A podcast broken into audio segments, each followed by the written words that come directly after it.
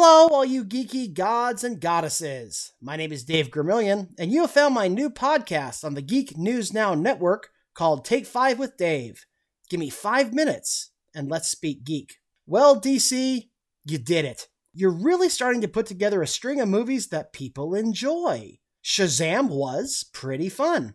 Wonder Woman was, well, we all know how much people love that one. And Aquaman had that big, epic battle sequence at the end that everybody's just, yeah, they love it. And now we get Birds of Prey. This movie has a lot of things going for it. Admittedly, I went in with low-ish expectations, but came out thrilled. It's fun. It's funny. The editing is done very well. There's no snap zoom or shaky cam or thirty-four cuts made because someone did one kick. The characters are pretty well done too, and I have a craving for a breakfast egg and cheese sandwich like you wouldn't believe. Now, I didn't go back to see Wonder Woman in the theater, even though I liked it. I figured, just wait, and it'll be out on my insert favorite streaming service here, so that's fine. Batman versus. Superman? No, I'm not going back to see that one. Suicide Squad? Come on, that movie only fulfilled one promise. I'm just gonna hurt you. Really, really bad. But Birds of Prey? Oh yeah, I definitely go back for a second viewing, despite the stupid cost nowadays. I mean, come on, twelve bucks for a matinee? Uh, okay. Shut up and take my money! But as much as I truly enjoyed this film, you know I gotta speak out on just a few of the negatives there. First, what is Rosie Perez doing in this movie as Detective Renee Montoya? Huntress, the actress playing her, is thirty-five years old. Black Canary, thirty-three.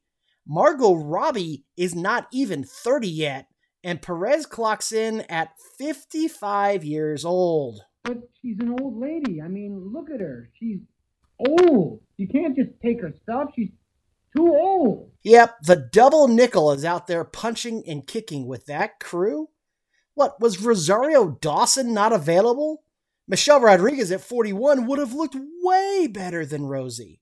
Now, don't get me wrong, I love me some Rosie, but come on now. She just looked old compared to her co-stars.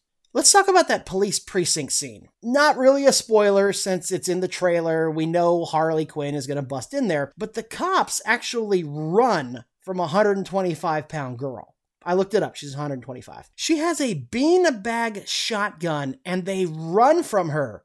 No one pulls out a taser. No one pulls out pepper spray. I did see one cop pull out his gun and try to shoot her, but in a precinct building full of cops, that's it.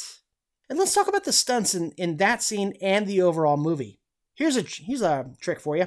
Take a drink each time someone gets hit with something mundane and they go flying through the air like Thor's hammer.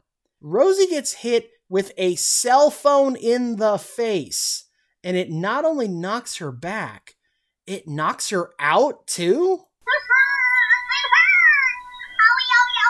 One cop gets a glitter blast to the chest and goes literally head over heels. Seriously, try my drinking challenge and you'll be stumbling out the door. It looks really cool, I get it, but it is also a little much.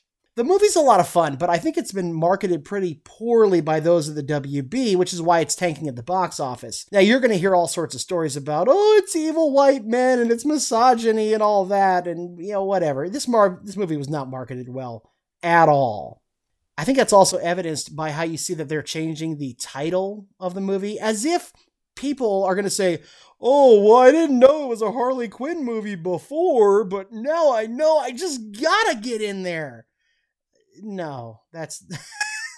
You know what's sad is they actually had a meeting and decided to change the name of the movie for theaters. I mean, that discussion actually took place. Listen, it's a fun movie. It's a good movie. In my opinion, it's probably the best of the D C E U so far. Now, that may not be saying much. They may be saying like you're the best ice hockey player in all of Ecuador, but this movie gets my hearty stamp of approval, which is rare, especially for a D C E U film. So this was Take Five with Dave, a podcast on the Geek News Now Network. If you like what you heard, then toss a coin to your Witcher and check us out on Facebook. Check out our website at w w w dot geek news now dot net, and you can also follow us on Twitter as well. Don't forget to subscribe right here on Podbean so you can catch all of our shows. Stay geeky, everyone.